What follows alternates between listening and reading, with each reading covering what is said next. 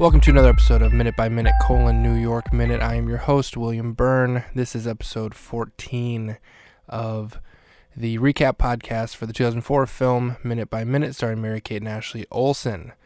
Uh, we last left off with the twins on a train going to their respective locations. Uh, one to try to get to the opening band for Simple Plan. That's Roxy Ryan and her sister on her way to deliver a speech to get a fellowship so that way she could maybe go to Oxford University.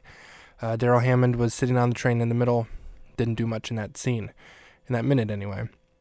In this minute here, uh, we're going to cut to Eugene Levy's character, um, Lomax, the truancy officer, in his office. He has sort of like a private investigator thing going on, filing cabinets, papers all over the desk. He's looking at one of the excuses of Roxy's. I think it's the chickenpox one, the current one. He's using a magnifying glass to analyze the uh, signatures and stuff and kind of talking to himself and saying, like, I don't think you really have chickenpox, Miss Ryan. Um, he's got gloves on, so he doesn't leave any fingerprints. He takes this obviously very serious. Uh, he gets interrupted by a knock on the door from his landlord Savinsky, I believe, who says he's two months past rent, um, and you know threatens him to make sure he has to pay. So you can tell he's he's not doing so well. He's not doing so hot. Uh, we pan over to the wall, and there are some pictures and Oh, by the way, he has a big chalkboard that says "I will catch Roxy Ryan" repeated on the board, kind of like a Bart Simpson in the opening of The Simpsons, repeating the same thing over and over. A little creepy, if you ask me. And then we pan over to the wall. He's got a cork board with pictures and newspaper clippings all over uh, of Mary Kate, um, Mary Kate Olsen's character Roxy Ryan. Some of the headlines here are class cutters in Nassau put on notice. Lomax sworn in as truant officer to help stay epidemic. Um, Roxy Ryan eludes Lomax, truancy officer caught napping. Lomax fails to crack truant ring. Truant office accuses Nassau County's top truant, Roxy Ryan, of orchestrating mass truancy. So she is apparently a very, very big deal in this county. I thought it was just this weirdo who was just after her, but apparently there are newspaper clippings and stories about her and the fact that she misses so much school.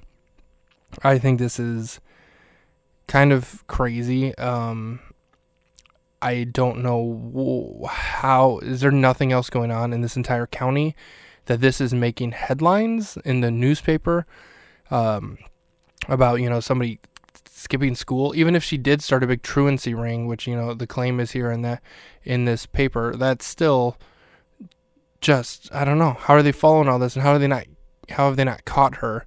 If it's so publicly known that they're putting it into newspaper, I it's it's mind blowing to me. Um, not much else happens in this episode other than all that, uh, or not this episode in this minute, um, other than him.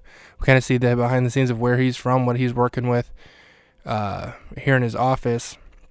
He's definitely like you know in in there knee deep, shoulder deep. I don't know what in there saying about that. He's in there in the thick of it trying to catch her.